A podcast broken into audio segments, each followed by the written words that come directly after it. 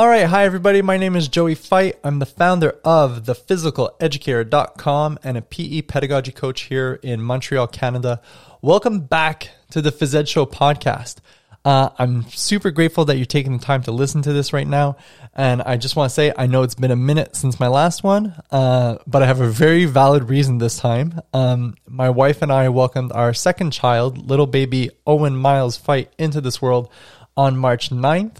Uh, this is our second son, like I said. Uh, our first son, Ollie, just turned three, and he's super pumped to be a big brother. And Owen is thriving. My wife is thriving. Uh, we're all a little sleep deprived, but you know, that's okay. And we're just trying to get adjusted to this new family reality of ours. I'll say this uh, when I when I let everybody know that Owen had arrived uh, on Twitter, a bunch of people were saying like, "Oh, look out, you're gonna be playing man to man defense now," and I was like, "Haha, that's a cute little analogy."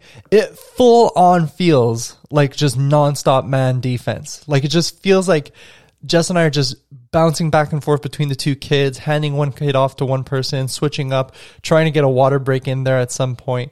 Um, it's been pretty wild just trying to adjust to all this and try and see how like you know we're very routines based family so trying to see how we can get all of all these routines to kind of fit into this new reality with owen on the scene um, and just a quick story uh, last saturday was like the first day that you know, there was just like a great flow to the day. It just felt like everything was kind of falling into place. And no matter what, like the day was throwing at us, I felt like we had a solution to it and we were working together as a team, my wife and I.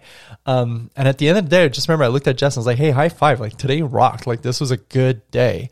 And then I went to the washroom to go brush my teeth. And as I'm brushing my teeth, like probably like five seconds into like my toothbrush in here, um, I realized I put Ollie's Paw Patrol toothpaste on my on my toothbrush, uh, just out of like straight up being brain dead. um, and uh, you know that's just life. That's just life as a parent of two, apparently. And I'm sure that there's lots of other surprises like that that are on the way. Um, but that said, I'm really excited to be recording here again today. Like I said, thank you so much for tuning in. And today, I'm really pumped to get to talk about Health Month. Um, I'm recording this on March 30th right now, which means April's right around the corner. And the month of April was always really exciting for me when I was at school because, you know, it was the month leading up to May, as you may know if you've ever looked at a calendar before. Uh, but May was really important in the school year because May is Health Month. It's a whole month where we just uh, create all kinds of activities and programs to try and unite our school's community around healthy living and just overall wellness. Um, and April was the month where we were trying to like get everything ready, put all the wheels into motion to make sure that Health Month would be a huge success. And the reason why I want to be talking to you about Health Month right now is because I really truly believe in the power of Health Month as a, a tool to to transform and engage your school's community, uh, to boost the visibility of your program, and to again, just bring everybody together around that idea of healthy living and give everybody something to look forward to and to celebrate and to have fun with.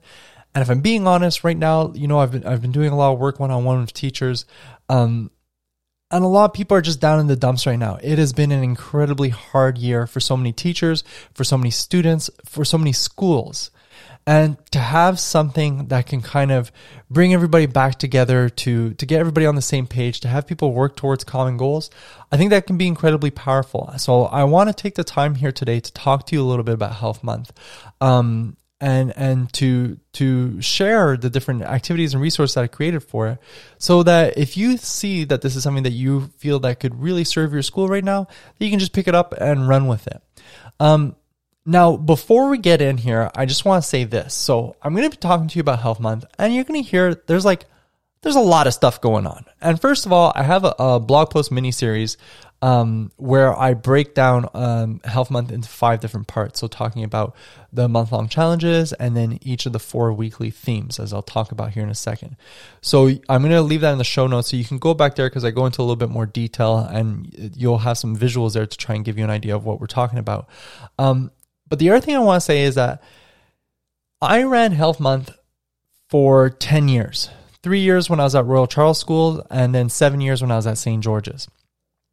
Uh, so what I'm presenting here to you today is like the result of 10 years of, of like tinkering and learning and listening and just, uh, you know, trying to perfect it year over year, trying to make it a little bit better if you're somebody launching into this and you're like listening to like this version of Health Month, it can seem really intimidating. Um, so one thing I just want to like say right at the start is if you do want to bring health month to your school you know you're gonna like i'm, I'm saying like i'm making the, all the resources and everything available on the site so you can pick up a lot of this stuff and just run with it even like email templates and all that jazz. Uh, but if you really want to set yourself up for success especially in this kind of school year start small. Just start super small um, i think that's the best way to go i think what made health month so special at st g's was the fact that like it evolved and grew and changed based on how the school community received it, right? Um, and it became this tailored kind of event for our school. And I'm going to talk a little bit about our school here too, because it's important for you to understand the context in which I was able to su- successfully run this this program. Um, so I think that when you start small and you just take a handful of ideas and you roll with that, uh, and then you you pay attention to how uh, your students are are receiving the the different activities and challenges that you're putting together, how the parents are getting engaged, how the rest of your faculty is getting on board, which was like a huge reason that Health Month was successful at St. G's. Um, I think then you'll be able to adapt it and help it evolve in its own way within your school's reality. And I think that's how you're going to experience the most success with Health Month. I think where, where it can best serve people is when it, it meets the real needs of your school's community. Um, and, and it takes on a life of its own at your school. So just know that right off the bat. Like I'm always happy sharing my resources and whatnot, but like just because I ran things my way at my school doesn't mean that it necessarily fits perfectly in your school, but you can take a lot of this and you know, it'll give you a launching pad. It'll give you something to kind of get going with. Um, so let me talk to you just quickly what Health Month is. So, Health Month is a school wide initiative that's composed of programs, activities, challenges, and celebrations that was all developed to help educate the school's community on the importance and value of healthy living. It took place each year in the month of May and it lasted the entire month. And the way that it worked is that each month, uh, sorry, each week in the month of May had its own theme. And I'm going to be talking about those themes here today, which are physical activity, mental health, nutrition, and sleep. Now, like I said before, though, for you to really understand how Health Month fit into my school, let me tell you a little bit about St. G's. So, I worked at this um, amazing, incredible little private school here in Montreal called St. George's School of Montreal. And in so many ways, um, working at that school is what set me up for success to be able to build this kind of program. So first of all, you should know that you know St. George's is founded on on these founding principles, and the top, the number one principle that it's founded on is health must come first. So healthy living was already part of our school's DNA. Um, and there were a lot of other environmental factors that affected the, the success of Health Month. So, you know, we had to reduce class sizes. Our school was really small. The elementary campus where I worked only had like 180, 185 kids in, uh, on campus. Um, we also had reduced teacher schedules. I'm saying reduced compared to to uh, the public system, and also talking to some teachers. I'm working with some teachers, and their schedules are just they're just insane. I'd love to have a, a, a solid sit down conversation with their administrators to try and see how they think that they're setting their teachers up for success. But that's a whole other podcast. Uh, but you know, my own personal teaching schedule, I my contract was uh, fifty percent teaching, fifty percent coaching. So that meant that because a lot of the coaching happened after school, uh, I had a lot of time throughout the day to be organizing these things and creating all these different resources. Um, we also had a really strong culture of just faculty collaboration. Uh, the team at St. G's was incredible. Uh, we all were on the same page. We all had each other's backs. Uh, and you know, like anywhere else, there was like friction between teachers sometimes when you're like fighting for class time or whatever it may be like that. But at the end of the day, we all want to serve our students as best as possible. Um, and that led to like a ton of success uh, with Health Month. And we, when I started teaching at St. George's uh, in my second year, um, I got a new teaching partner. Her name was Alex, and she's my sister in law. And Alex is like the the fittest person I've ever met in my life. She's like the most inspiring person I've met in terms of like just a pure passion for fitness. To this day, like I'll work out and I'll text Alex afterward and I'll be like, "Hey, by the way, I worked out today," um, and she's just like super fired up about it. That's why I love texting her because it just makes me feel so much better about myself when I commit to that. Um, but Alex had started something at the school when she arrived, which was staff fitness, and it was this amazing program where once a week Alex would put together these like these HIIT um, uh, high intensity uh, interval training workouts uh, for the faculty and the staff at the school, and oftentimes we would go out to the school yard. We had this like nice turf field outside, and all the teachers go out in the workout gear and we just work out there and it'd be cool because you'd have parents come in and pick up their kids uh, from after school and they'd see us all exercising together or the kids who are out after school would be like cheering us on from behind the fence. It was super cool and it just started getting this gaining this momentum in terms of the faculty starting to view itself as this like healthy faculty and that wellness was something that was important to us.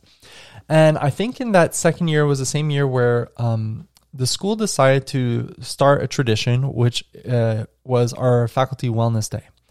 So each year in January, uh, the school would organize a faculty wellness day. So it was a PD day, so kids were at home, um, but the whole faculty would come together, elementary, high school campus, and we'd have a full day that was just committed to well-being. Uh, it would usually start with a presentation at the start of the day, and then maybe like a keynote towards the end where we'd have like a guest speaker come in. And then throughout the day, there was just all kinds of like different little workshops and activities that teachers could engage in, just to help them refocus on their own health and wellness. Um, and in 2019, uh, so Wellness Day happens on in January. Uh, I was asked to speak to the faculty at the start of the day um, and the topic was talking about uh, sustainability, um, which was one of the, the main driving um, themes of our, our strategic plan. Now, when I started thinking about sustainability and I was doing this with this um, our amazing sustainability coordinator Danielle, uh, I started trying, trying, to think about like, okay, so we're talking a lot about sustainability, we're talking a lot about environment, we're talking about everything from like financial sustainability and all that. But what about the actual sustainability of our people? How are we setting ourselves up for success to ensure that you know each and every day every person that comes to st george's is able to bring their full self uh, to their work to the to the school um, in order to be the best version of themselves throughout the day? How do we get our teachers to a place where they're able to look after themselves um, so that they're able to continue to thrive in their positions at the school? So when I when I started putting the presentation together, um, you know, I was talking to some teachers, and I realized that a lot of teachers didn't realize that there are multiple dimensions to wellness. Right? There's there's I I identified eight. So you know, physical wellness, emotional, intellectual, social, occupational, environmental, spiritual, and financial wellness. And what I want to do is I want to invite teachers to try to unpack their own wellness levels by looking at each of these dimensions. And I put together a small little reflection activity where they got to look at each dimension and evaluate it on a scale from zero to five. So we went from like hurting to surviving to doing okay to feeling great to thriving. And then once they uh, kind of did this little self assessment of their own um, wellness levels, what I invited him to do was to think about okay, look at some of those those uh, wellness dimensions, and think of some of those that may be uh, a little bit more towards the hurting side. And I asked him to think about okay, what impact would it have on your life? What impact would it have on the lives of the people that you care about?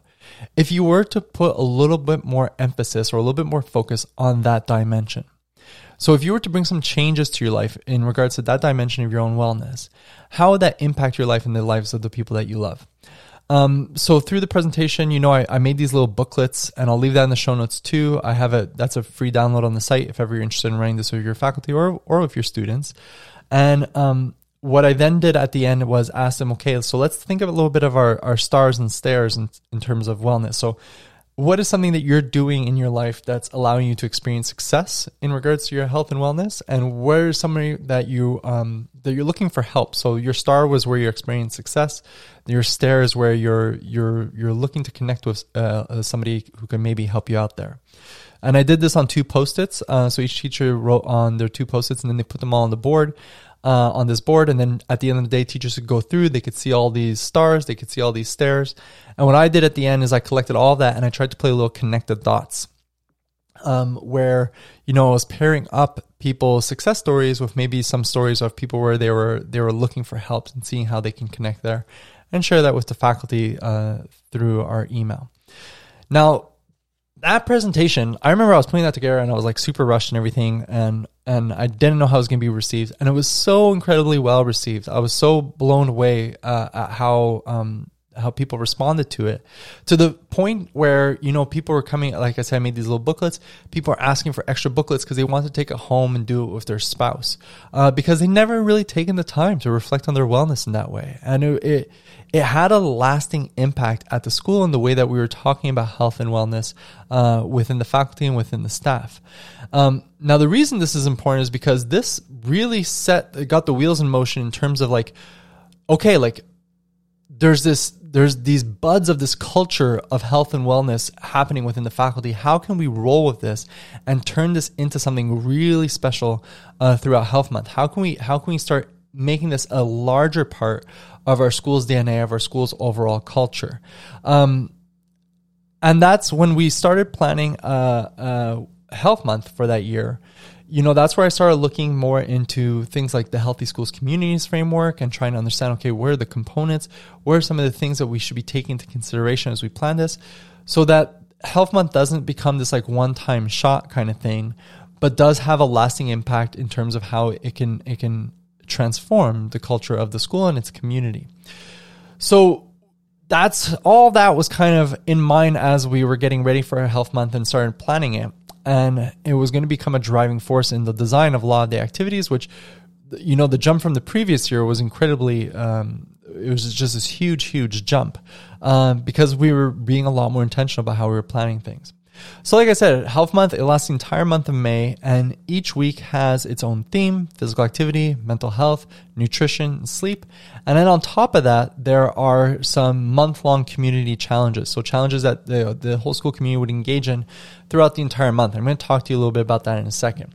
Um, but something that I do want to say is that, you know, like it wasn't just all activities. I want to make sure that Health Month, like I said, the, the, its goal is to educate the school's community and the school's uh, uh, population.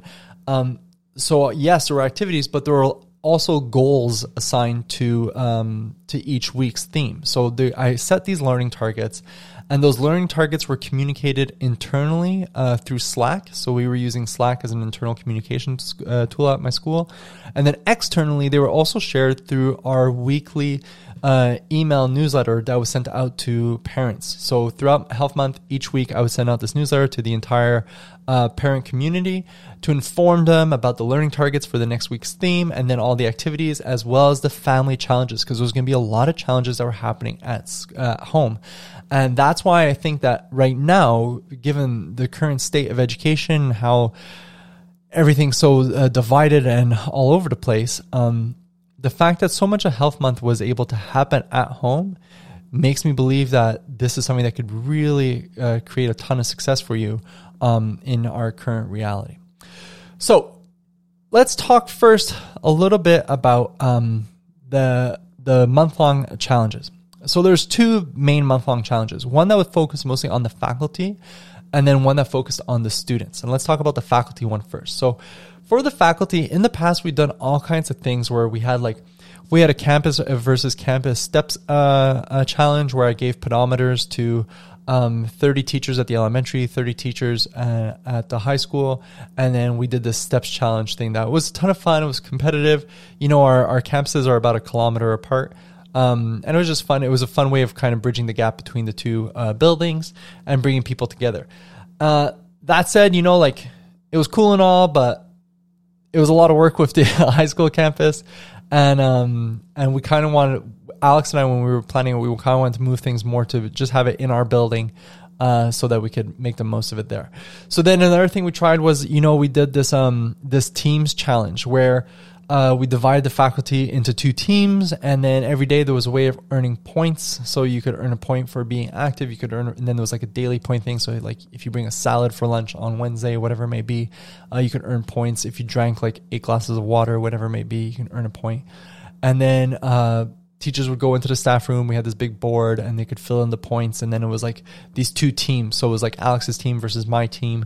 Um, and trying to see who could win uh, Health Month. And that was cool too. It was a lot of fun. Some teachers got really into that. However, a lot of teachers found that, you know, it wasn't, it was too public and and they weren't really into that competitive side of it. Uh, they felt like it was adding more stress to them than it was adding any kind of real value to their lives.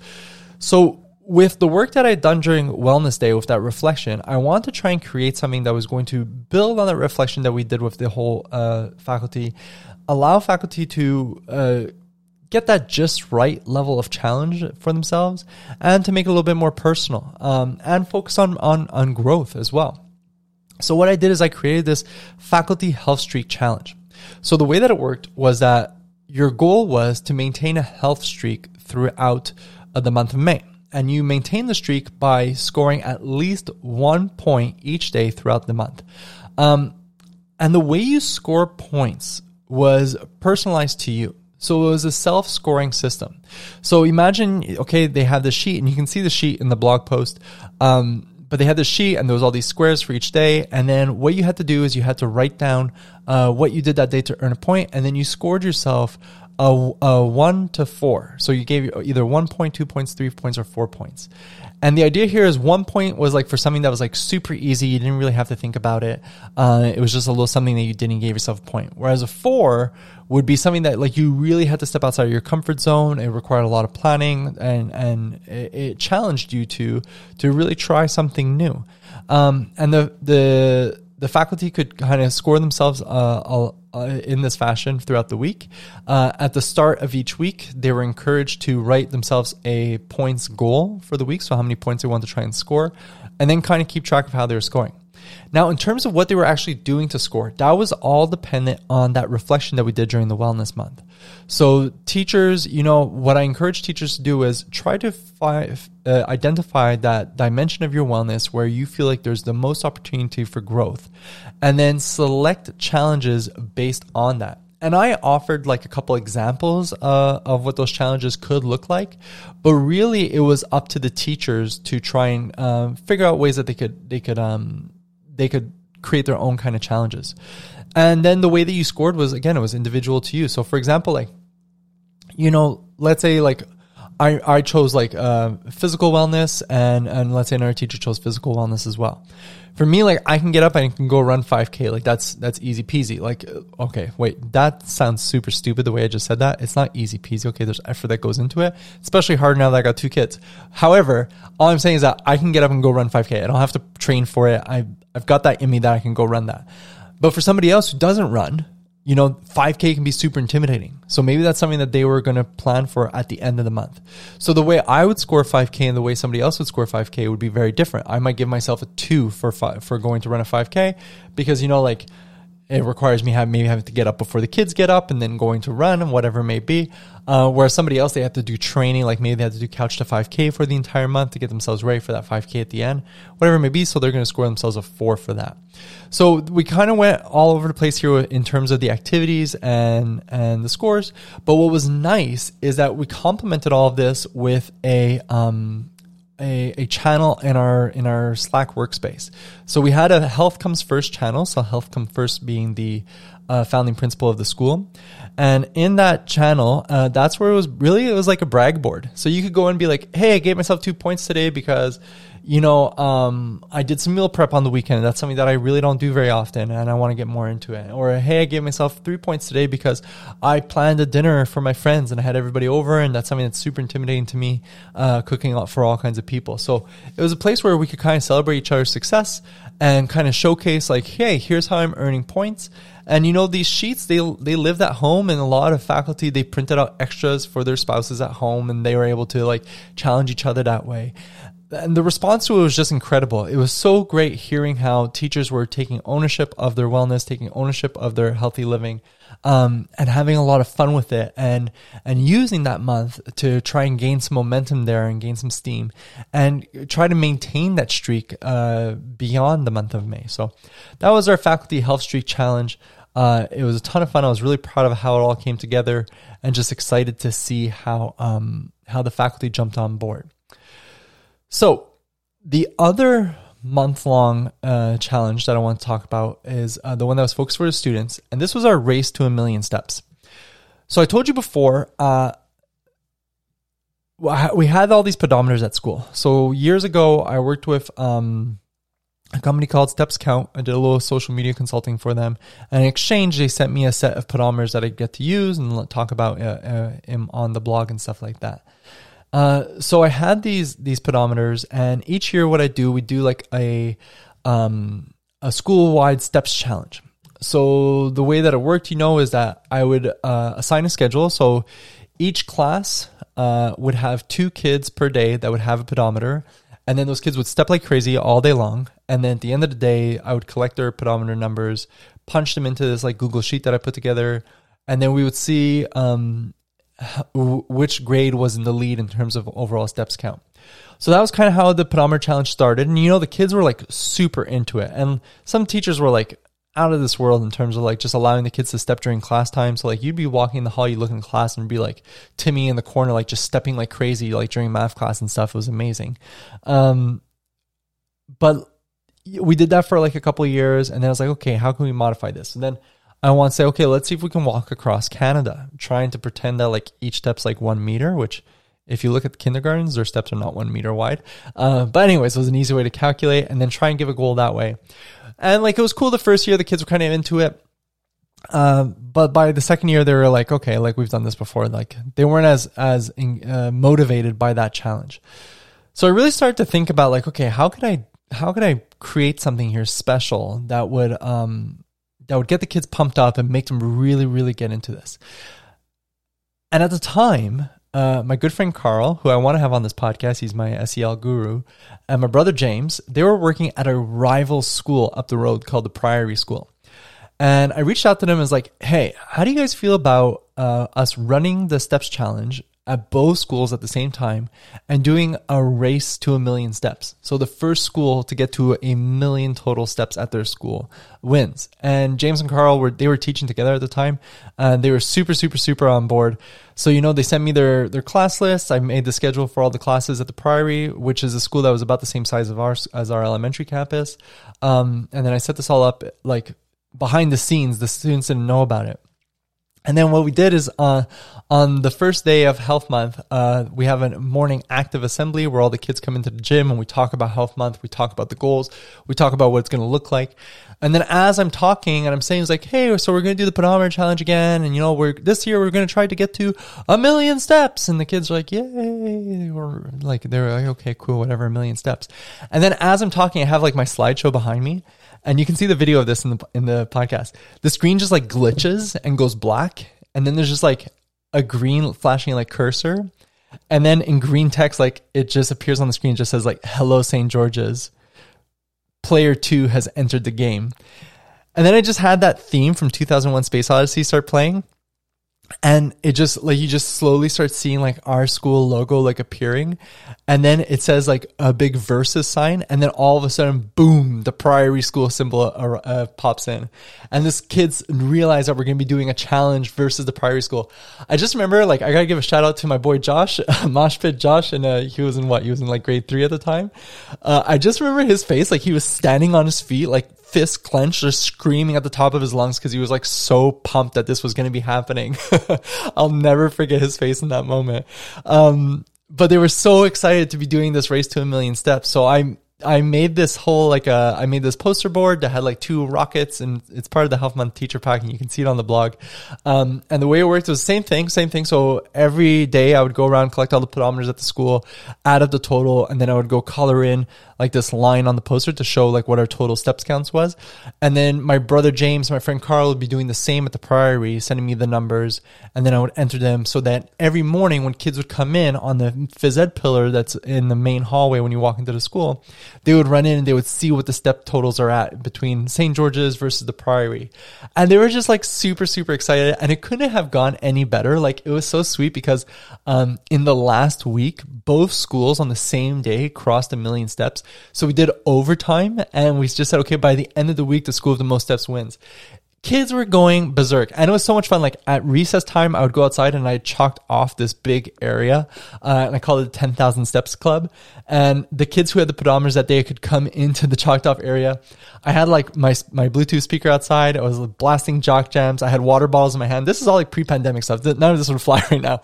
I had water bottles in my hand and like squirting water in their mouths as they're like stepping like crazy and everybody's screaming going nuts. Other kids are at recess cheering them on trying to get them to step as much as possible. It was just a ton ton of fun. It was so much fun. St. George's won. Okay. I, that doesn't matter, but it totally does matter. St. George's won um, by like 100,000 steps, which was incredible. Uh, it was so memorable. The kids got so into it. It, it added to the school pride. Uh, everybody was on board. You know, teachers like uh, recess duty would be outside cheering the kids on. You'd see a kid who like some kids were getting like fifty thousand steps in a day. I have no idea how they were scoring that, and they were like legit. Like they were like the classroom teachers were fun. These aren't like they're not cheating or anything. These are actual steps going on. They're just stepping maniacs. Um, and you know, all teachers be going to find that kid, be like, "You did fifty thousand steps," and like giving high fives and everything it was so much fun. Uh, and it lasted the whole month. And you know, like, yeah, it was a ton of work. It was kind of annoying having to run around and get at the pedometers at the end of the day. Um, 100% worth it. 100% worth it. Uh, and it was just something memorable that the kids, like, they won't ever forget. It's something that they'll, they'll remember forever. So those are the two month long challenges, uh, for Health Month. And now what I want to do is just talk to you a little bit about week by week, the different challenges, uh, and activities and advocacy pieces, uh, that I put together. And like I said, this is all on the blog and there's a blog for each week. So if you'd rather read it and go through the visuals there, you're welcome to, but you're tuned in here. So I'm assuming you want to listen to this. Um, so uh, let's dive into physical activity week. So that first that first week's theme is physical activity. And there were a couple different things that we did for physical activity week. Um, and it all started off with a morning active assembly on the Monday of physical activity week. So the whole school came to meet in the gym. Again, this is pre pandemic. Okay. This would be pretty challenging to do, but you could do it in your classrooms and have everybody zoom in. Um, and we went in, we talked about health month. We talked about everything going on. And then we said that the, this this week was all about just getting sweaty. It was about getting active, getting moving, and having fun moving. And we, I purposely linked all of this work uh, that we were doing for Physical Activity Week and throughout all of Health Month to the adventure pyramid that I use in my teaching to talk to my students about the purpose of our program. So talking to them about the fact that you know ultimately what I want for you is to get the most out of life, to live as many adventures as possible. In phys ed class, we we specifically focus on our physical literacy to kind of empower and fuel those adventures. But the foundation of that pyramid is health. Health is our greatest wealth. It's our ticket to ride this roller coaster of life. Um, and uh, by focusing on our health, we can just maximize our opportunities in life and keep all those doors to all those different adventures open to us. Um, now, one thing I want to say about Physical Activity Week that was super sweet, and this is something that, you know, I worked with the admin on and they okayed it, um, was that throughout Physical Activity Week, all faculty and staff were allowed to come to school in active wear. So teachers were always wearing clothes that they were ready to move in. And you really saw teachers taking advantage of that. Teachers coming in and working out before school, working out after school, teachers jumping into more games during recess. Um, just really uh, taking their students out uh, for a quick run outside uh, during class time, just really embracing physical activity week. And I gotta say, like, teachers loved being able to wear active wear throughout that week, um, which was super sweet too. So I earned some bonus points among my colleagues uh, for that one. Uh, but that was a lot of fun. And then when during the assembly, um, what we did is, so I'm going to talk to you about the MVPA tracker here in a second. But basically, one of the challenges for Physical Activity Week was to try and get 60 minutes of moderate to vigorous physical activity each day. Uh, so we talked about what that looks like, what it feels like. We used my little uh, perceived exertion scale that I created for my Smart Goals fitness unit. Um, and then we engaged in a Tabata workout uh, as a whole school, which was super fun. Just seeing everybody from kindergarten to grade six, everybody all working out all together, getting those uh, those minutes in, so that they can go and log them in their tracker right afterwards. Uh, so just a ton of fun, uh, just a super positive way to start the week off. Um, and another thing too that we did was uh, each recess, each morning recess during physical activity week, we organize special activities in the gym. So just an extra way for students to come in and be active. So everything from like a jump rope club to hula hooping uh, to playing some mat ball, whatever it may be. Um, just to go in and get some extra minutes in and have fun moving with kids who are in different grades and who might not be part of your normal friend circle. So that was our morning active assembly. And there was a couple other challenges um, in physical activity week that were a ton of fun, and one of them was uh, the family physical activity bingo cards. So what I did is I created these bingo cards that had like um, a four by four grid, so 16 total activities, and it was all these different activities that uh, families could engage in within our community uh, or, or within the city. And I this got sent home, uh, so I printed them out. Each kid got one, and they got to bring it home. And the idea here was to encourage families to go out and be active in a variety of activities and in multiple environments. Um, so I want I use this opportunity to promote again physical literacy, which is the purpose of our physical education program.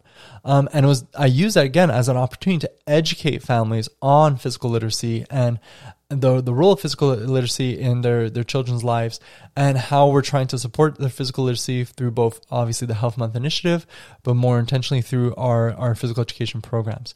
Um, so the the bingo sheets were a ton of fun. Uh, I asked families, you know, if you're going out and you're being active and you're crossing things off your bingo sheet, snap some pictures of it and send it to me because we have this awesome mural at the school, which is our physical literacy mural, which is just this this huge, huge mural where there's all kinds of photos of kids being active in all kinds of way. And at, at that point, there was a lot of kids who had already like the mural was getting a little bit older. There were kids who had graduated from the school. Uh, so I took down a bunch of the older photos and I said, like, listen, we're rebooting this. Like, I want to fill this thing back up before the end of Health Month. So families were just going out and doing all kinds of crazy things together, sending me photos. It was just again creating those partnerships, those relationships with the parents, relationships with the families, um, getting them involved in this was just really, really powerful, empowering, um, and and just a really positive experience. And it was so cool too. Like I'd get families who were so excited to show me their bingo sheets, be like, "Look, at we crossed off like like we got like bingo like eight times on the sheet or whatever it is." Uh, and it was cool finding out where they're going on being active, and then you know, when I'd be talking to families, like, yeah, we really want to go paddling, but we don't know where. It's like, hey, this family told me that they went to like H2O Adventures on the canal and they went paddling there. So why don't you go check that out? It's like, oh, amazing, we'll do that this weekend. So again, it's just a way of uh, like activating the family, the family community and getting uh, people out and moving together and having a ton of fun. So that was one of the challenges. And the other challenge I did was a daily MVPA tracker. So, uh, like I said, during that active assembly, um, we talked about what moderate to vigorous physical activity is, why it's important, what it looks like, what it feels like. Uh, and then what I did is I created a sheet, which was a MVPA tracker. So on the sheet, there was, um, there was a box for each day of the week, Monday through Sunday. And then within that box, there were six little uh, 10 minute blocks. And every time students would engage in 10 minutes of physical activity or moderate to vigorous physical activity, they could color in or scratch out one of those boxes. Uh, so, you know, if they're going outside to recess and they're playing tag super intensely for 30 minutes, they could come in from recess and scratch out three boxes. And on top of that, what I did on the sheet is I left some spaces um, for students to reflect on ways that they could be active at school and ways that they could be active at home. So in, inviting them to engage in a little bit of reflection in terms of like the different opportunities that they have access to uh, in order to be able to get those minutes and to be active, more active throughout their day. And um, at the end of the week, I also I gave them like a little reflection on like what was the highlight of your week, what did you have the most fun uh, doing this week in terms of your physical activity, and what's something that you look forward to trying out next week. Uh, so it was a ton of fun, and you know the support from the parents and from teachers was was critical for this activity because a lot of kids did keep their trackers at school, um, so they kept them in their desk or wherever it may be, or in their cubby. Uh, but then a lot, of a lot of kids kept them at home. So it was really important for the teachers. You know, I had teachers who were always reminding the kids when they came in from recess, "Hey, if you're active today, you get to you get to color in some of your blocks, or seeing that the parents at home were doing this with their families, uh, sitting down like during supper time, talking about their, their activity throughout the day, and then sending me updates along the way, which is a ton of fun. And like I said, uh, to help them again, those those we did those recess activities um, where we did like like I said before, jump rope, we did just dance, workout, spike ball, hula hoop, mat ball, whatever it may be. Uh, just some extra activities to get kids moving in different ways and having fun and, and filling in their MVPA trackers. So that was everything that kind of went into uh, physical activity week, and those those more. Check out the blog post for like some extra details there. Um, but let's move on to week two, which was uh, the focus of week two was mental health. So there were a couple different goals here for mental health week, and a lot of different, like a bigger variety of, of challenges and activities. Um, so the first thing that I did for for Mental Health Week is I created uh, little daily um, gratitude journals. So it was really small. They were printed out on um, on on a large piece of paper that we folded up. Uh, so it was like this like little origami way of folding paper to make a booklet out of it. It was the same thing I used when I did the the booklets for the teachers during the wellness day. And then each day of the week there was a little prompt. So just a really really short little prompt uh, just to help students, you know, think about the things they're grateful for, and uh, and and practice uh, expressing that gratitude and and taking a, a, tally of all the things that they they should be grateful or that they can be grateful for in their life. Um, so we printed out all these booklets, we folded them up. Um, we folded up the K to two ones actually. Then I sent a video for three to six on how to fold it because after folding all the booklets for K to two, my fingers were sore. Uh, and the journaling, the actual journaling itself could take place anytime throughout the day. And that was really important because what I realized when running Health Month over the years was that if I was like super rigid in like, no, you have to do this at this time, we're doing this as a whole school, whatever it may be, uh, the buy-in from the teachers was really low, and there's there's a lot more pushback. But by recognizing the fact that like you know like teachers have their days planned, um, they all have different flows to their how their day is run in their classrooms. So giving them some freedom there, some some flexibility in terms of how they can select. Okay, this is when we're going to be doing our gratitude journaling. Uh, it just increased that buy-in um, and got more teachers involved in making sure that teachers were making it an actual part of the day wasn't perfect all the time. You know, sometimes people forgot things. They had a crazy day and they just forgot it. But uh, for the most part, um, teachers really involved. And the other thing too, I really encouraged uh, teachers, and men, staff, everybody was to engage in the practice themselves. And there's a couple different reasons. First of all, Health Month is supposed to be for the whole school community. It's not just supposed to be for the students. I want everybody to be able to to benefit from this activity. But the other thing is I want teachers to be able to model the behavior for the students. So just, you know, if you see your teacher taking this activity seriously, it's like, okay, well, this is something that I might want to take seriously too. Um, so that was really nice just seeing teachers getting on board. And I actually posted my gratitude journal on the, uh, the glass window in my door in my office so that the students could go by and they could see, hey, these are things Joey's grateful for. Now, another thing we did during mental health uh, week was we did morning yoga sessions. And this was super cool. And just a heads up this year when I was running this, uh, Alex was on mat leave and I was teaching with uh, my teaching partner, Emmanuel, who's incredible. And she actually took the lead on this. And yoga, she's a certified yoga instructor. So it was really fun for her to be able to, to roll with this. So the way that it worked is that ideally what we want is we want the whole school to go in every day. And it's the same thing during physical activity week. You know, when I was at Royal Charles, we didn't just do like a Monday morning activity uh, assembly. We did it every day of the week throughout physical activity week. But there was a lot of pushback from the teachers. You know, that's a lot to ask for. Like you're taking out a big chunk of time because even if they're short assemblies, by the time you get everybody to the gym, by the time you get started, all that, it takes out a chunk of your day. And teachers need that time. You got to be able to recognize that and work along with them. So it's the same thing with the yoga sessions. We wanted everybody to be able to experience this but it was going to be too much to try and get everybody in the gym at the same time. So uh, Emmanuel decided to go with a cycle approach. So K to two, three, four, five, six. Um, and each cycle got to experience these morning yoga sessions once throughout Mental Health Week. And what was really sweet was that we uh, were able to tap into our team's own capacity. So, like I said, Emmanuel was a, a certified yoga instructor, um, and our administrative assistant Angie. Shout out to Angie, I miss you so much, Angie. Uh, she was also a certified yoga instructor, so she was able to lead sessions too. And for the kids, that was really cool, right? Be like, I had no idea Angie was like like a yoga teacher. Um, so she was able to lead some sessions, and we also had some parents who want to get involved. So we had two parents who owned yoga studios, uh, which is super cool, and they want to um, be a part of this. So uh, they didn't teach the kids, but they did send some of their instructors to the school for a uh, before school yoga session for teachers, so teachers could benefit from it. And I'm I'm not mistaken if I'm remembering right. Um, I think it was that year. Uh, they gave some passes out to teachers, so teachers go out to the studios and get uh, try out some yoga for free, which is super super cool. Um, now, when the students were engaging in those yoga sessions, there was a conversation prior to it, just trying to link that kind of physical activity to mental health and, and mindfulness. Um, so again, we're always trying to bring it back to the goals for each week that we had, uh, making sure that the activities are meaningful and that they're they're purposeful, right? That they're aligned to uh, specific targets.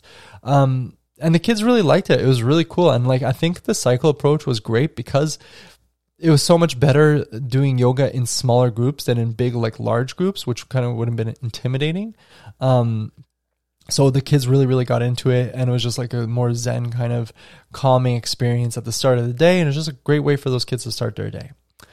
So the next activity we did was a random acts of kindness board. So a couple years ago, I did something. It was actually my wife that gave me this idea, which was called the shout out cards initiative. And a shout out card was I made these cards, and it was basically if you want to give somebody at school a shout out. So you saw somebody doing something cool for somebody else, you could go fill out this shout out card without them knowing. You could give it to me, and then during our school assemblies, um, we would take some time to read some of the shout out cards in front of everybody and call those people who got the shout outs, uh, call them up in front so they could be celebrated by the school.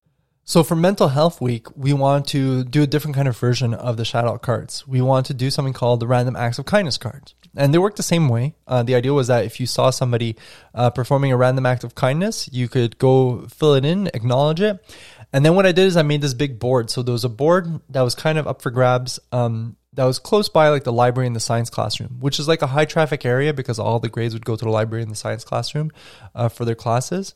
And I put this poster up just talking about the random acts of kindness. And then every time I would receive a random acts of kindness card, you know, I'd go put it up on the board. So while the kids were like in the hall, uh, checking out like what was going on in, uh, between science and and the library, there's also a water fountain there, so there's a lot of water cooler talk going on.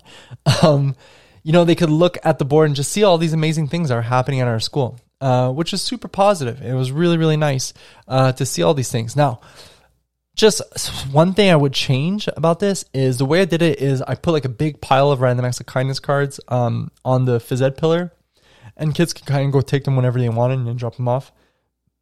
I would not use that approach again because I remember like on day one, like one girl came in, she's like, "Hey, I just filled out 25," and they were like all for like her best friend.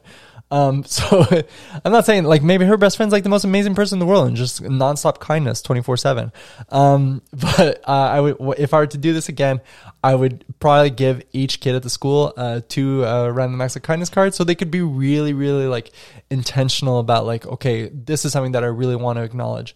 Um, instead of being like, she blinked at me today and it made me feel special. So I'm not trying, I'm not trying to downplay that emotion. That's a valid emotion, you know, like your BFFs. I get it. I get it. But it's just a lot of paper. so I would definitely limit it that way. Uh, and another really cool thing that came out of this was uh, there was a teacher at the time who had a whiteboard replaced in her classroom and she had this old massive whiteboard. And it was scratched up okay? It was like old you know like the whiteboards that like like there you see like the old inks on it and everything. Uh, but the school's gonna get rid of it uh, so Emmanuel actually had the idea is like, why don't we use this as like an gratitude board outside? So what we did is uh, we put it outside. We put a bag with some uh, dry erase markers on it, and then we told the kids that when they're outside recess, if they had something they want to share that they were grateful for, they could go, or if they wanted to say something a random act of kindness that they saw, they could write it down on the board. And the result was this like huge, massive whiteboard, which just packed with all these positive messages um, from our student body that they just put throughout the week. And it was just like this beautiful thing to see. It was such a great way to celebrate all the cool stuff that happens at our school uh, and getting to see how the kids, um, uh, how they just look out for each other and how they, they want to share that kind of joy with their classmates.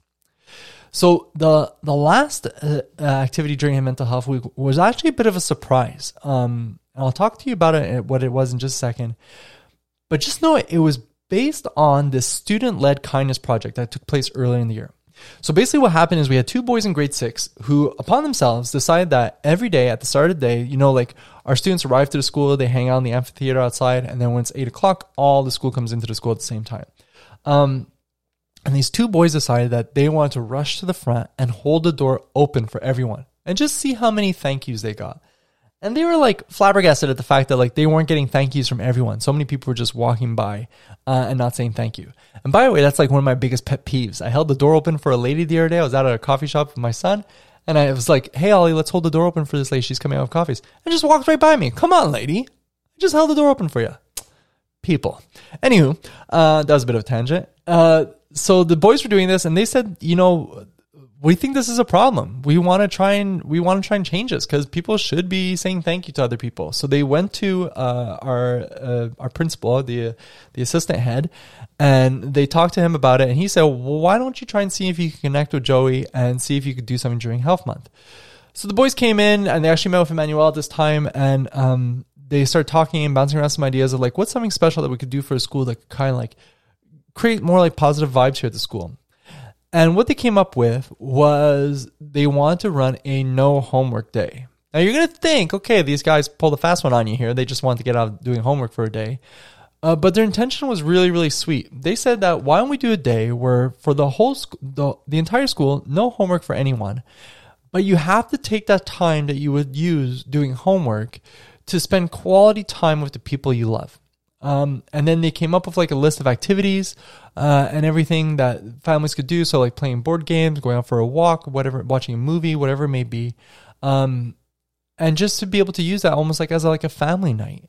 And I just thought that was so cool. So we decided, you know what, this would fit in well with our targets for Mental Health Week, uh, and just talking about the importance, like the different dimensions of wellness, and talking about the importance of relationships. Um, and we rolled with it. And uh, first of all, those two kids were like heroes to the entire school. It was like, you're the guys that got us out of homework for a day. Um, so everybody loved them for it. Uh, but it was really nice hearing, uh, getting to see how families were like sharing their stories. Like, this is what we did for no homework day. And then I would relay that information to the boys and then being able to see that, you know, they led real change at the school. They had a positive impact in their graduating year. So at the end of the year, we have like athletics awards, uh, where we do like different little awards for all of our athletics teams throughout the year. And one of the awards that we give at that time is our Community Champions Award. And th- that goes out to people who, students who try to make the school a little bit better in terms of uh, be it through sport or physical activity or health or wellness or whatever it may be. So those two guys, uh, they got the Community Champions Award um, for that year. And it was just a fun way to be able to celebrate them and be able to recognize the efforts and the, the change and the impact that they brought to our school. So that was no homework day. So uh, that wraps up Mental Health Week, and we can dive into week three right now, which is uh, nutrition. So nutrition was the theme for week three, and what was really cool is like so the the health month I'm talking to you about took place in 2019, and in January 2019, Canada came out with a new version of the Canada Food Guide and I'm a big fan of it. I really liked it. It was like I know some people were saying it was controversial and whatever. I can't remember why, um, but I thought it was really well put together. And what I really really liked about it was it wasn't just talking about like portion sizes or stuff like that. It talked about healthy eating habits. Um, so different different ways that you can you can make healthy eating a stronger part of your family's traditions. So uh, the first thing we did during Nutrition Week was we sent an, uh, out an email newsletter blast, uh, just talking about the Canadian Food Guide and talking about some of these habits and presenting them as challenges to families. So there was different um, different habits that we challenged them to do. So one of them was like uh, engage in mindful eating. So trying to be really aware of like where you're eating, what you're eating, who you're eating with, why you're eating. Just trying to slow down a little bit and not just trying to rush through these meals in this like go go go kind of world that we live in, uh, but rather make it like as a like a, a mindful experience that you can really sit down, look forward to, and enjoy each and every day. Uh, another habit was cooking together and often. So, you know, we shared this with families and we said we want to challenge you to try and cook at least three meals together as a family. Now, the thing is, though, is that we recognize that at our school, at least, um, for some families, you know, cooking is part of their family tradition. So this was like an easy one for them to do. So we we we challenged them to come up with all kinds of like creative like and cool recipes. But for other families, cooking is not part of their family traditions. We had a lot of families that just like they weren't a family of cooks and they, they didn't really see food that way. Uh, so what's cool with the Canadian Food Guide um, is that they offer a, a, ton of like really easy to follow simple recipes. And the idea is that we wanted them to try and use this week as an opportunity to just try and build their capacity as a family in terms of like how they cook together and getting comfortable with different ingredients and different meals and trying to see if they can make that part of their family tradition. You know, it might stick, it might not stick, but either way, it's a cool way to have fun together as a family and and and just find that kind of like that special time that you can spend together. I, for me, like cooking's always been a big part of my family. Like I come from a family of like amazing cooks, um, and I know that like some of my happiest moments with my wife is cooking, having a beer, listening to some good music, and dancing in the kitchen together. And I love that, like you know, my son Ollie like helps me cook all the time. He's got his little dinosaur apron. We make French toast together. We make pizza dough together. We do all this kind of stuff. Uh, it's just a, a great part of our family. And the last habit was to try and plan a social meal. So social eating being one of those habits where like it's an opportunity for you to connect and strengthen relationships with others. So for the people who um, are used to cooking, we challenge them to try and you know try and have this big like family gathering where you could cook for a lot of people and get the kids involved in preparing different parts of the meal and stuff like that. And for other families, it could just be like try and get together for brunch or try and get together for supper at a restaurant. Uh, you're not comfortable cooking, that's fine, but you can still enjoy eating with other people and having that kind of social experience. Um, so that was kind of how we made use of the Canadian Food Guide in, in one way, in terms of like trying to educate the the parent community on the different uh, healthy eating habits, uh, and we also, you know, like when I when we received all the resources for uh, those posters, we put those posters up around the school and shared them with the family. Now, for the next uh, part of Nutrition Week, you have to understand a little bit about how our school works. So, like I said before, I worked at a private school. Um, and each day there was a lunch service at school. So basically, what happened is my gymnasium, much to my demise, would become the cafeteria at lunch. So 15 minutes, uh, 15 minutes before the end of, of P2 or our second period, uh, I'd have to stop class and then we'd have to put everything away. And then w- my students that are in the gym with me would have to help me set up the tables and chairs. So we converted everything into a cafeteria. And then the we had an in-school kitchen team. They would come in, set up all the tables for the hot meal buffet, and then there was a salad bar every day. Now, it was one of the biggest perks of working at St. George's with the fact that there was like lunch every day. And like for teachers, I think we paid like five bucks for a meal and whatnot. It was amazing. So I never had to pack a lunch or whatnot. And for the kids, it was incredible. They had all these amazing foods that they got access to every day, and the food was really good. Uh, that said, though, we had a really big problem in regards of a lot of kids would like go through this amazing buffet and come out of it with like a plate that had like a carrot and a slice of bread on it. And a lot of parents would talk about the fact that it's like, I don't think my kid's eating at lunch. And, you know, as a teacher, we can't force a kid to eat. Like, if the kid doesn't want to take more on their plate, we can't really force them. We can encourage them. We can try and get them to think differently about how they're prepping their plates, but we can't force them. So, what I want to do is I want to try and use the Canadian Food Guide as as a prompt to try to get kids to think about how they were putting together these balanced meals and how they were they were getting the most out of their their their lunch. Uh, so what I did is I created a set of table cards, and these cards lived at each cafeteria table, and then also on the buffet tables.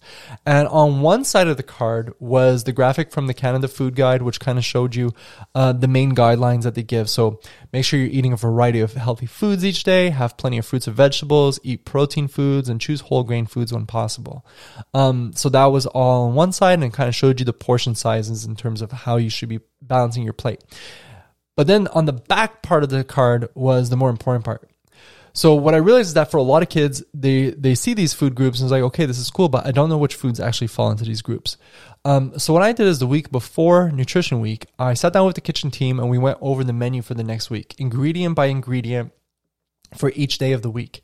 And I made this list, and then as uh, Chef Michael was telling me about uh, the different foods, I was organizing them into these different categories. And on the back side of the card, what I did is I presented all the foods that the kids were going to be able to find in the buffet throughout the week, divided into these different categories. So the idea was that if a kid walked away and they looked at their plate and they looked at the cards like, hmm, my portions don't seem right. I need more like whole grains or whatever. They could look at the card and know exactly which food they should have. They they would go look for um, at the buffet. And we had teachers on duty at lunch, so the teachers could be going around checking the plates, and be like, hey, just like a little prompt, how's your plate compared to like the table card? And what foods could you use to like complement your plate and make a more balanced plate? So it's just this really cool tool um, to try and get kids to think differently about how they're preparing their their their plates and think, thinking about how they were what kind of foods they're putting into their body. Now, when I presented all this to the parents in the week before Nutrition Week, um, you know, we had a mom who was a licensed nutritionist, and she got in touch and was like, "I would love to be a part of this. Uh, I'd love to come in and talk to the kids about uh, processed foods versus whole foods." And one thing I know about healthy school communities is that like partnerships are like a key component of a healthy school community. And within that category, within that partnerships category, uh, partnerships with families and parents is like, like the, the big, the biggest hitter there. Uh, anytime you can get parents involved, uh, you're winning. Parents have so much pull, they have so much sway, and they have they're able to to really mobilize the different talents and and the community uh, within the school. So I was like all over this. I was like, if you want to do this, Absolutely. Uh, so what she did, she did two sessions throughout the week, one for the junior kids, one for the senior kids, and it was super sweet. First of all, it was no real extra work on my ha- behalf. I had to like find a classroom for her and like get some tables ready. Um, as she brought in all the materials, she brought in foods for the kids, everything, and then they talked about the differences between whole foods, processed foods, why you should be wary of processed foods, why you should always try and choose whole foods. And then they prepped a couple different meals together so the kids got to leave like I think one day they left with like like smoothies or something that they put together during that session. It was a big hit. The kids really liked it and it was so fun to be able to have that parent involved. Now, the reason why I wanted to share this with you is that first of all it's cool, but that same parent after Health Month came to see me to tell me about how valuable she thought Health Month was, how empowering she thought it was for the kids, and she took it upon herself to start a parent committee to look at health and wellness at the elementary campus. And that is when I talk about Health Month and I talk about how it served as a catalyst for developing a healthy school community at St. George's School. That is one of the examples of how that came to be, where we we brought the community together, we strengthened those partnerships, those those relationships, and we got everybody on the same page behind this shared vision and tried to bring real, lasting, sustainable change to the school. Um, so that was really really cool to kind of see the like the the seeds of that taking place. So uh, the other part of Nutrition Week, so in the Canada Food Guide, they say always make your water your choice your, your, when possible. Like make water your, your choice drink. Uh, so we want to help the kids stay hydrated throughout the week. So first of all, um, the students throughout uh, uh, Nutrition Week and beyond, because this one being a policy change uh, because of the success of Nutrition Week, uh, kids were invited to bring their water bottles to school and bring them into the classroom. Now, just so you know why, usually they're not allowed to do that. Like we're a one for one school, so Grades three and up all have MacBooks. Uh, grades K to two, or sorry, one and two have iPads. Um, and when you put kids with like tech and water bottles together, bad things can happen. Uh, but working with the, the, the teachers, we came up with different uh, procedures where the students could come in. You know, there was a designated place where they could leave their water bottle. They could go access it whenever they wanted. Uh, so that became part of, of, of the school reality. And, and again, like kids from that point on were allowed to bring their water bottles to school. Now, one thing I want to do too is I want to actually tell students or teach students about why it's important to stay hydrated. So what I did is I um I made this I had this visual that I created for previous health month which just talked about like the benefits of staying uh, hydrated and I posted those above every water fountain at school. So as kids are going, you know, again they're engaging their little water cooler chat. Um, they can see this poster and they can learn a little bit more about like okay this is why uh, I should be drinking water. Now that said, the crown jewel of Health Month, what Health Month will forever be known for, uh, much to my chagrin here, were the pee charts that I put above the urinals and the toilets in the bathrooms. So, I wanted to teach kids that you can use the color of your pee to determine if you're drinking enough water. Uh, so I made these gross little charts that had six shades of pee on them, and for each shade, so it went from like syrup to like like clear. Uh, it kind of talked to you about how hydrated you are and told you what you should be doing. So, for example, you know, like if you were like, um, if you were very dehydrated and you're, I forget what the color was. It was like a honey. If your pee looked like honey, you're very dehydrated, and that meant that you need to be drinking more water. Um, so the kids would go in uh, and they could as they're taking a leak at the urinal, whatever it may be, uh, or they're peeing in the bathroom stall, uh, they have this little pee chart, and then they can check the color of the pee, and then decide, hey, I need to drink more water, or hey, I'm on I'm on the right track right now. It was great. It was great. It was great, except for the fact that like my office was right beside the boys' bathroom, and the amount of times I got called into the bathroom uh, to see somebody's pee and be like, "Is this honey or is this whatever?" I was like like I said, I'm just so grateful that I never did the "What's your poo telling you" charts because I think that would have been a horrible situation. Um, but the pee charts were great, and uh, to be honest, I left them up for the rest of the year, uh, and everybody got a got a kick out of them. It was great when parents would come in and uh, for like a concert or something, and they'd see these pee charts and they'd be giggling as they walk out of the bathroom, or if we had other students come into the school for like a science uh, fair or whatever it may be, um, it just created a little bit of buzz. Uh, it's amazing what a little P can do. so that was uh, that wraps up nutrition week. And then the last theme was sleep. And in 2019, I had just read uh, Matt Walker's book, Why We Sleep, uh, which is an incredible book. My wife hated when I read that book because literally every paragraph, I like shut the book and be, babe, can you believe? And then like I tell her some kind of fact I just learned in the book. Incredible book. Completely changed the way that I thought about sleep. I used to have inc- such, such, such bad sleep habits. You know, like I'd be like working at coffee shops till like 1130, uh, like drinking all kinds of espresso and whatnot, then going home and sleeping super little. Like just bad habits. Probably have played a role in where I'm at with my health these days. Um, but anyways, uh, so what I want to do is I want to uh, put together a newsletter that kind of taught parents about sleep hygiene, which was something that I learned about by reading Matt Walker's book. Uh, so I put together this newsletter. I talked to him about the role of sleep hygiene, and then I, I shared with him the, the challenges I'll talk about in a second. Included a couple links to some of Matt Walker's um, uh, interviews on different podcasts. Uh, and the response to this was like incredible. So many parents wrote back just incredibly grateful because they recognized that sleep was something that was lacking in their household. They weren't sure how to approach it with their kids. They didn't have that common language, language, and this kind of like put them, empowered them to kind of bring that change to their their family or routines. Um, and to complement all of this too, what I did is I created a set of posters that talked about the benefits of sleep and reminded students how much sleep they should be trying to get each night. And I posted these posters everywhere. Okay. There was like four total posters, but I think I made like four sets of them and they were like everywhere in the school throughout sleep week. So kids were always constantly were being reminded of this is why sleep's important. This is why you should be making a part of, of your, your daily habits. Um, so that's was talking about the benefits of sleep. And then what I did to try and help students uh, develop their their their sleep habits um, and improve their sleep hygiene is I create something called the Super Sleep Cheat Sheets, which is a mouthful. It's very hard to say very fast, and I won't try and say it again because I nailed it on that first attempt.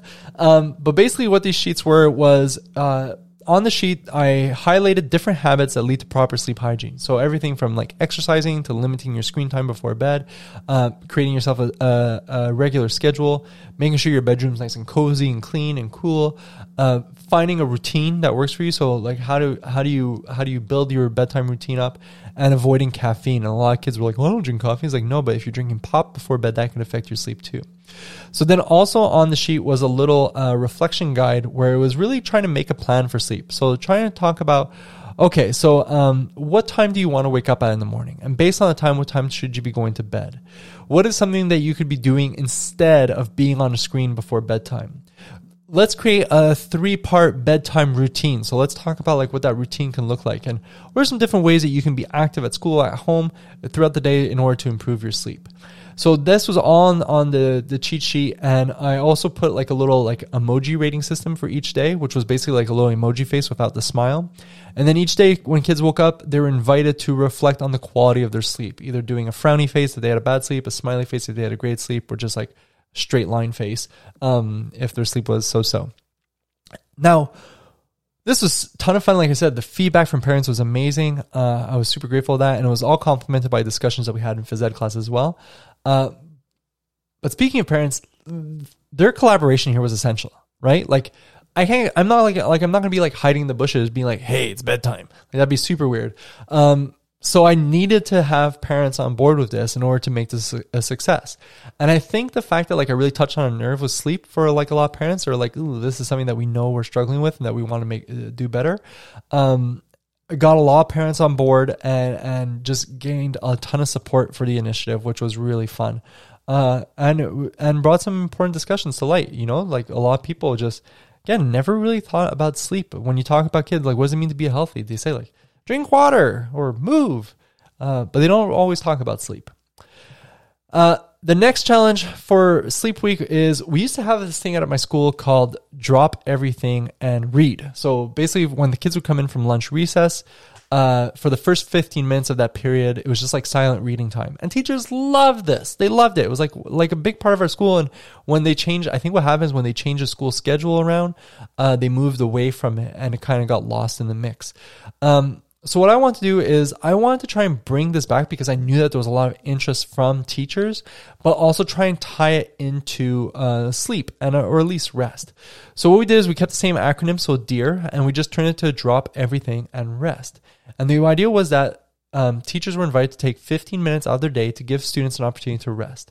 And same thing as as uh, as with the gratitude journals, the teachers got to decide when this was best for them. Um, based on their school day. And again, that is so you have to listen when you're trying to run things like this. If you don't want the pushback, you have to work alongside teachers. It's going to mean compromise in some areas, but it's worth it. It's worth it because once you get that early buy-in and they can see the power of things, then you can really start pushing the envelope a little bit more of what you what you're trying to get out of your health month. Uh, but the kids could come in and then for 15 minutes they they got to rest. And what I did is I create a little poster that gave them suggestions. So, you know, you could take a 15 minute cat nap, you could read a book, you could meditate, uh, or you could just let yourself feel bored. And we talked about that in phys ed, and, and it was on, it talks about on the poster too, where, you know, life these days isn't set up to allow us to feel bored. The second we feel bored, we're grabbing a gadget or something and we're like, overwhelming our mind with all kinds of information. And it's really important to let yourself be bored because daydreaming, being bored, it, it helps your mind relax. It helps it rest. It helps boost creativity, and that can lead to all kinds of all kinds of advantages for you. Um, so those are the options. And i will say that some classrooms did choose to uh, go with the meditation route. They didn't do the full 15 minutes. I think 15 minutes is like a pretty solid meditation session. I think that's a lot to ask for kids. Like i meditate every day but i do it for 10 minutes and i feel like that's just just right amount for me.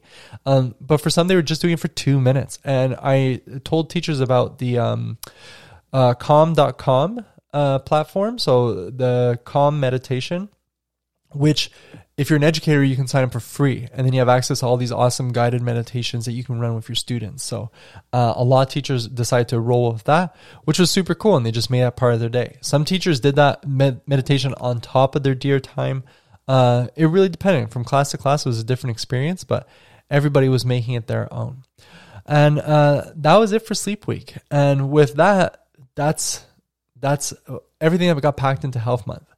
And I know that I talk super fast, and I know that I went over a lot here, and I know that sometimes it can be a little hard to visualize the things I'm talking about. So I really encourage you to go check out the uh, the blog post series on the blog. Uh, all five posts are are published now, so you can check through them. And I just sent them out in the newsletter recently.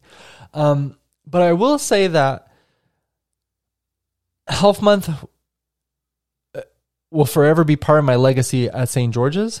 Uh, I think it's something that like brought a ton of value to the school and that was really exciting. It was really exciting to see how you know you'd be in different meetings and health month would come up like outside of like the month of may. Uh, people start planning things maybe we could be doing this maybe we could be doing this and maybe we could be expanding health month. Um, because they saw the value of it. And for me as a person leading it you know like it it it it boosted the, the visibility of the kind of work that I do with the students. It allowed me to create stronger relationships with my colleagues. It allowed me to connect with a lot of families that I never connected with. And it allowed us as a school to rethink how we wanted to approach different things and to truly live by that first principle of health must come first. Um, and I think that's the power of Health Month. And the fact that, like, again, like, I know, like, I, I ran it for seven years at St. George's, three years at Royal Charles. Um, but the fact that it led to so many uh, discussions about how the school could evolve based off of this and how we could be making this a bigger part of our school's DNA and how we could be learning more about what a healthy school community is and how we could be working more towards that. You know, like the in the year following Health Month, my school sent me um, or the last Month, they sent me to PHE Canada's uh, National Forum on Healthy School Communities so that I could learn more about the Healthy School Community Framework. And I actually talked about Month there and presented it to other teachers. So I think it's it's a really great opportunity here to bring your school communities together, to boost the visibility of your program, to establish yourself as a linchpin within your school, and to just create stronger bonds with your students, with your admin, with your faculty, and with the the, the parents. So uh, everything that I created for Health Month, all the different resources, the activities, the the posters, everything, even like the emails that I sent out to families, those are all part of the Health Month Teacher Pack, um, which is available uh, on the site. I'll put it in the show notes. Um, it's on sale for for this week. So I said, what day are we today? I can't remember uh, or March 30th. So it'll be on sale for the rest of the week and whatnot if you want to pick that up. Uh, and I think that between those resources, between uh, that and the blog post series I put together for you, I'm hoping that you feel that you have enough there to try and roll with this. And I really encourage you to bring it to your admin and talk about it because I just feel like it's something that this might be the right moment for it. This might be an opportunity, and especially because of the hit that we have taken as physical educators, especially because of how disconnected our, our school communities feel right now. I think this could serve as a solution to a lot of those pro, uh, problems and just kind of remind people of the value and the importance of the work that you do at the school and, and how um, we can all be working together to transform our schools and just make them healthier places for our students, our faculty, our staff, our admin, our parents, our alum, everybody, a whole school community. So that's it for today's podcast. Uh, once again, my name is Joey Feith from thephysicaleducator.com. Uh, I hope that you enjoyed this. Uh, and I hope that you are staying well and healthy. Uh, as always, thank you so much for listening. Thanks for all your support over the years and for always pushing me to try and create better resources for you. Um, I'm really looking forward to some of the stuff that I've got on the way for you right now. Uh, but right now, if I'm being, I have to go get my kid at daycare, and I could definitely use another coffee. Thanks so much for listening. I'll be back soon. Take care.